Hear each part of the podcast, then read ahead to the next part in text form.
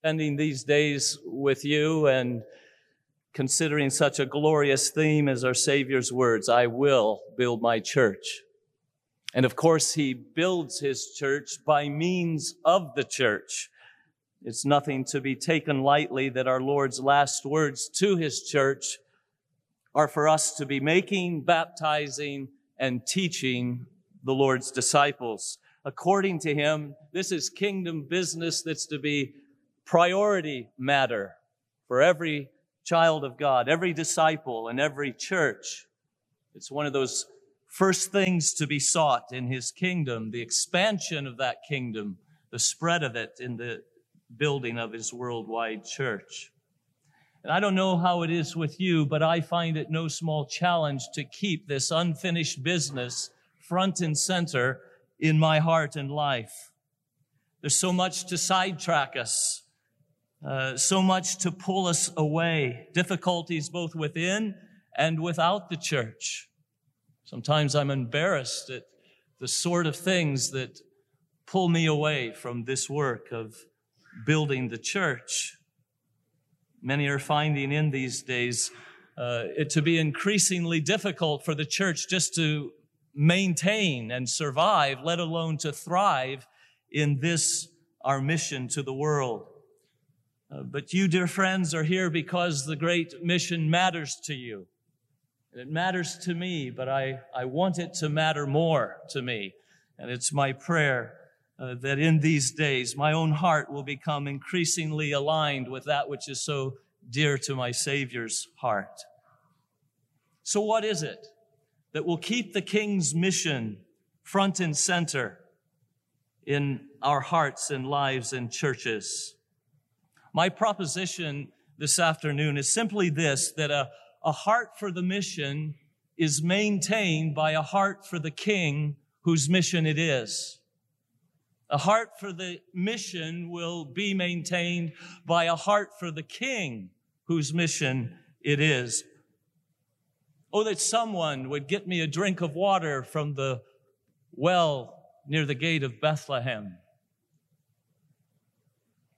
Those words are found in my text in 2 Samuel 23, 13 to 17, where we find David after his anointing, but before his coronation as king. 2 Samuel 23, 13 to 17. He's still running for his life from King Saul and his army. And here we find him hiding out in the cave of Adullam. I wonder if you've done any hiding lately. Maybe playing hide and seek with your kids or grandkids. If you have, then you know that once you find a good hiding spot, there's a whole lot of doing nothing. You can't go anywhere. You can't do anything. You just lay low. And so here's David. And he's hiding, not till someone counts to 30, but for days on end without moving. And that's a lot of time just to sit and to think and to remember. And we're told he was thirsty, verse 15. He longed for water, and his thirst takes him back in his mind to his hometown of Bethlehem. How well he remembered caring for his father's sheep through the heat of the day and then coming home parched and stopping at the well near the gate of Bethlehem where he would drink and drink until he could drink no more. Often he had quenched his thirst with that clear, cold well water. There was nothing like it anywhere. And even now, as he thought of it, he could almost taste it. Oh, to have a drink of that water now. It was not a command. It was not even a request. It was more like a daydreaming man thinking aloud, a whispered wish. That was all that was needed for three of David's mighty men who overheard him. For to them, his wish was their command. And so they were off to fetch the water some 12 miles away. They fought their way through the enemy lines of the Philistine garrison encamped around Bethlehem. They drew water from Bethlehem's well and carried it back to David. And when he realized what they had done, he was both humbled and horrified. showing that he never intended for his wistful words to actually be carried out. He refused to drink the water that they had risked their lives' blood to fetch. Far be it from me, O Lord, to do this, he said. Is it not the blood of men who went at the risk of their lives? And so with the highest regard for these men, he poured it out before the Lord. And the whole scene closes with this comment in verse 17. Such were the exploits of the three mighty men. Now, to be sure, these exploits reveal much about these mighty men of David. It shows their courage and commitment, their strength and sacrificial service. But I would ask, don't their exploits tell us as much about David as they do about them? Yes, they risked their lives, but it was for David that they risked them. What must David have meant to them that they would not count their lives dear to themselves and charge right into the very jaws of death, if only his cause may be furthered, or if only his wish might be satisfied? They clearly saw something in David that had won their hearts and that motivated them to venture their very lives just to bring him pleasure. Was it the kind way he treated these who were the 3D men in distress, in debt, and discontented? Or was it what David had done in the valley of Elah years earlier that they never got over is on their behalf, on, the, on behalf of the nation, that he single-handedly killed the enemy giant that they all dreaded and saved the nation from becoming servants to the Philistines. That was the stuff of legends. They could not forget it. But whatever it was, it was clearly their captain himself that inspired their exploits for him. And I ask you, is it any different, brothers and sisters, in the greatest mission ever undertaken on earth? Has not David's greater son, our Savior, won the hearts of his servants such that we no longer live for ourselves, but for him who died for us and was raised again? Have we not found in our great captain, Jesus Christ, that which motivates us to lay down our lives in service to him and to his unfinished business, which is so dear to his heart? Yes, I say a heart for the mission is gained and maintained by a heart for the king whose mission it is. So how has our king captured our hearts? Well, how about just that he who is very nature God did not consider equality with God something to be grasped, but made himself nothing, taking the very nature of a servant, being made in human likeness. And why?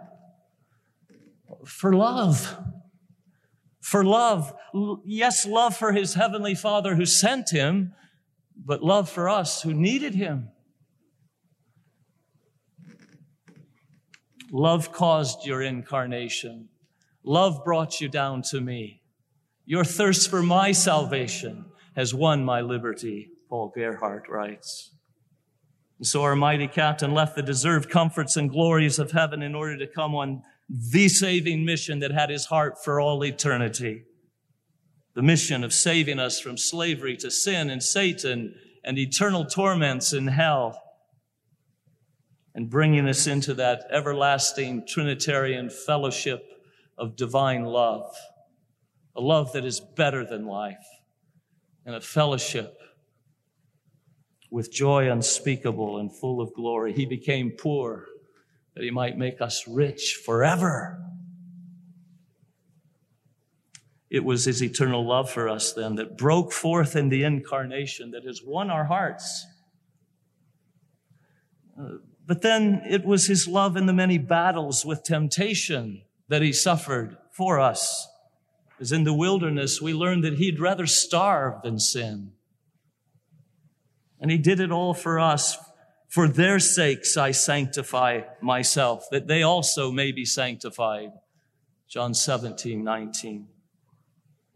So over and over, in each and every temptation, and again in Gethsemane, he denied himself out of love for us, that we might have, that he might have a perfect righteousness to give to us who had none to commend us before God. Oh, but it was supremely his love at Golgotha that's won our hearts forever. It was there that he not only broke through the lines of our enemies, but he conquered sin and Satan and hell and death for us. David's men risked their lives for him. Our captain actually laid down his life for us. They did it to get David a drink from Bethlehem's well. Jesus did it to get us a drink of living water, which if a man drink, he will never thirst again. And so he drank the cup of God's wrath that we would have been drinking forever so that we might with joy draw water from the wells of salvation. Our Jesus was made to thirst, or we would have been thirsty forever without so much as a drop of water to quench our tongues in the agonies of hell.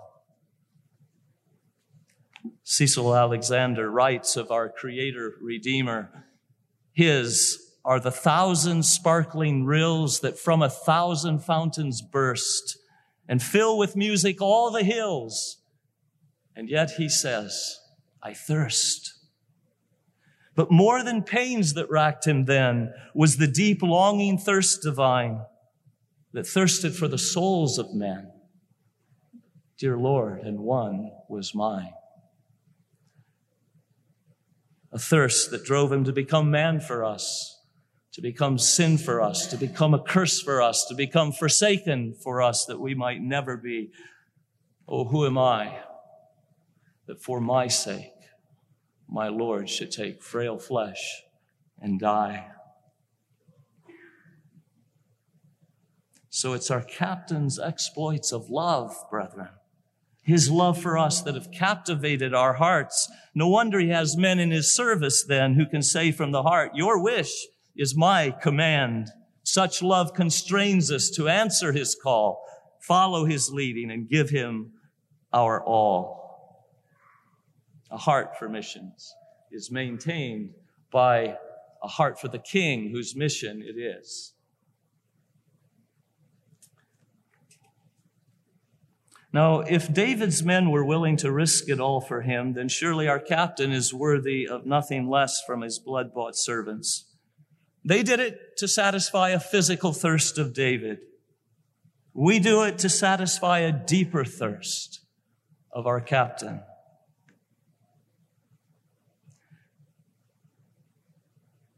A thirst for the souls of men that are precious in his sight, love gifts from his heavenly Father. Consider also they, cons- they ventured their lives to fulfill a mere wish of David. We have so much more than a mere wish from our captain. We have an authoritative command from our reigning King of love. You go and make disciples, and you baptize them, and you teach them to obey everything that I've commanded. And David's men flew into action to satisfy his very wish. Will we do any less to obey his royal command? And this command is no arbitrary command. It's rather a revelation of himself. Jesus commands our windows into his heart, revealing his own deep desires. And in this last command, our King has opened wide his heart to us, revealing his thirst for his worldwide church to be gathered to him, his bride to be with him where he is and to behold his glory. I wonder if we're hearing it as such. Is that the way we hear the Great Commission? In this command, he's telling us of his thirst for souls, of his great longing to save sinners, of seeing not one missing of all that the Father gave him. Is that not what lies behind this great commission? Our Master's pleasure in seeing sinners turn and live and is his pleasure not worthy of our self-denying exploits to obey and to fulfill? Then again, David's men went without any promise of success. They were willing to lose all in the mere attempt, weren't they? Well, we go with the best of promises. Uh, our great captain's presence and power with us and the ultimate success of the mission. And I'm sure we'll be hearing more of that in these days. That all authority in heaven and on earth has been given to him. And he says, You now go, and I will be with you to the very end of the age. And the whole earth will be filled with the knowledge of the glory of the Lord as the waters cover the sea. It will be. And not one will be missing of those that the Father has given me, for I will raise them up at the last day. And so the promised ultimate success of our mission means it is all the more a cause worth living and dying for. Now, to be sure, there are difficulties to be overcome and faced in the work to be done. But there was some difficulties as well in fetching water from Bethlehem's well for those three mighty men. Real enemies, even the danger of death, but the pleasure of the king was deemed worthy of it. And so there are fears to overcome. If we're going to press on in seeing the business of evangelism and worldwide missions completed, we must face down our fears, fears of failure. What if some of our plans and initiatives fail? What if our missionary has to come home? Fears of being counted a fool by the world and a failure by the churches. Fears that might paralyze us and effectively sideline us from ever even venturing by faith into the raging battle. J.C. Ryle speaks of men who are overly cautious, play it safers, men eaten up with caution, who seem so afraid of doing wrong that they hardly do the right. That's been too true of me many times. There are fears to be faced. There's love of ease to be overcome that would allure us to carve out a ministry that's comfortable and requires little of us as ministers in the way of radical faith, self-sacrifice, and the cross. Indeed, there is much to oppose us. But I would ask, is there not something here that these three mighty men of David could teach us? That as the king has the hearts of his servants, his mission will have all that we are laid at his disposal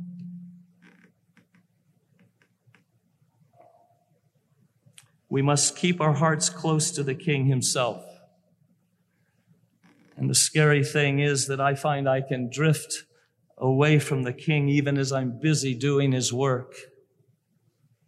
Robert Murray McCheyne must have felt it too because he warns us there's no labor in the King's service that will make up for neglect of the King himself.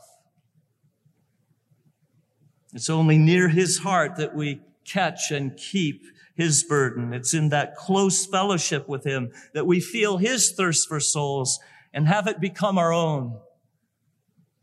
It's walking with him in the gospels. It's seeing him fish for men. It's seeing him seek and save the lost, whether with the crowds, the very sight of which moved him with compassion as he saw them as harassed and helpless sheep without a shepherd and as he felt the tragic loss of a precious harvest rotting in the field for lack of workers to bring it in, or whether it's with individuals and meeting with a religious Nicodemus by night, or sitting by a well and talking to an immoral Samaritan woman and telling her where living water is to be found. It, it's, it's hearing him sob over Jerusalem's sinners that refuse to repent, but also seeing him rejoice with great celebration over one sinner who does repent. It's hearing him tell of his pleasure in seeing sinners turn and live. And it's in these ways and more that we sense his deep thirst for souls and of his pleasure in their salvation. And so it's in this near communion with Christ that our hearts begin to beat more and more in sync with His.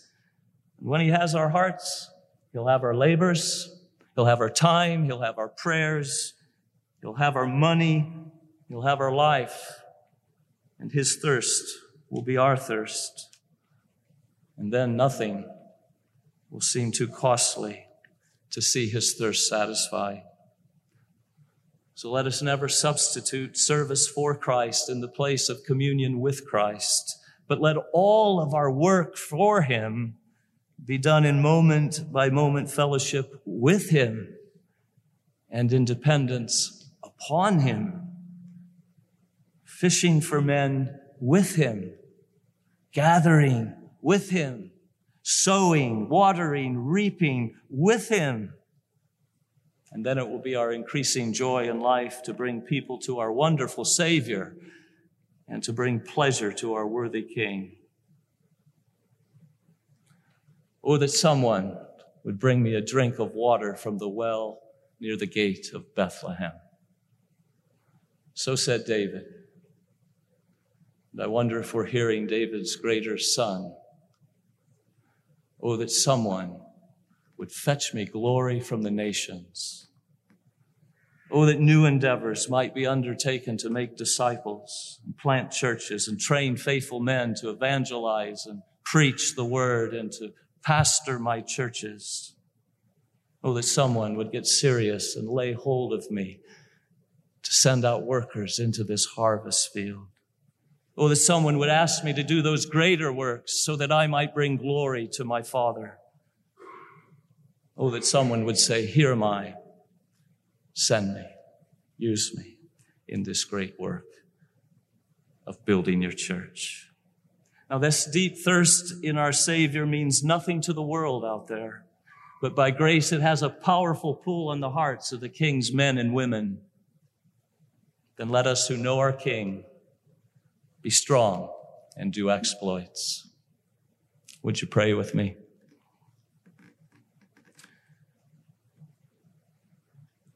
Our Father in heaven, what could we ever want in a Savior that we have not found in your Son? There's everything in Him to cause us to love Him. Forgive us for our earthly mindedness.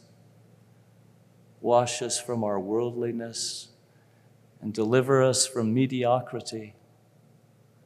Make your Son our one consuming passion and His pleasure and his mission our delight. And, O oh God, be gracious to us in these days together and cause your face to shine upon us and that, that your ways may be known on earth, your salvation among all nations. We ask it in the worthy name of our Lord Jesus Christ. Amen.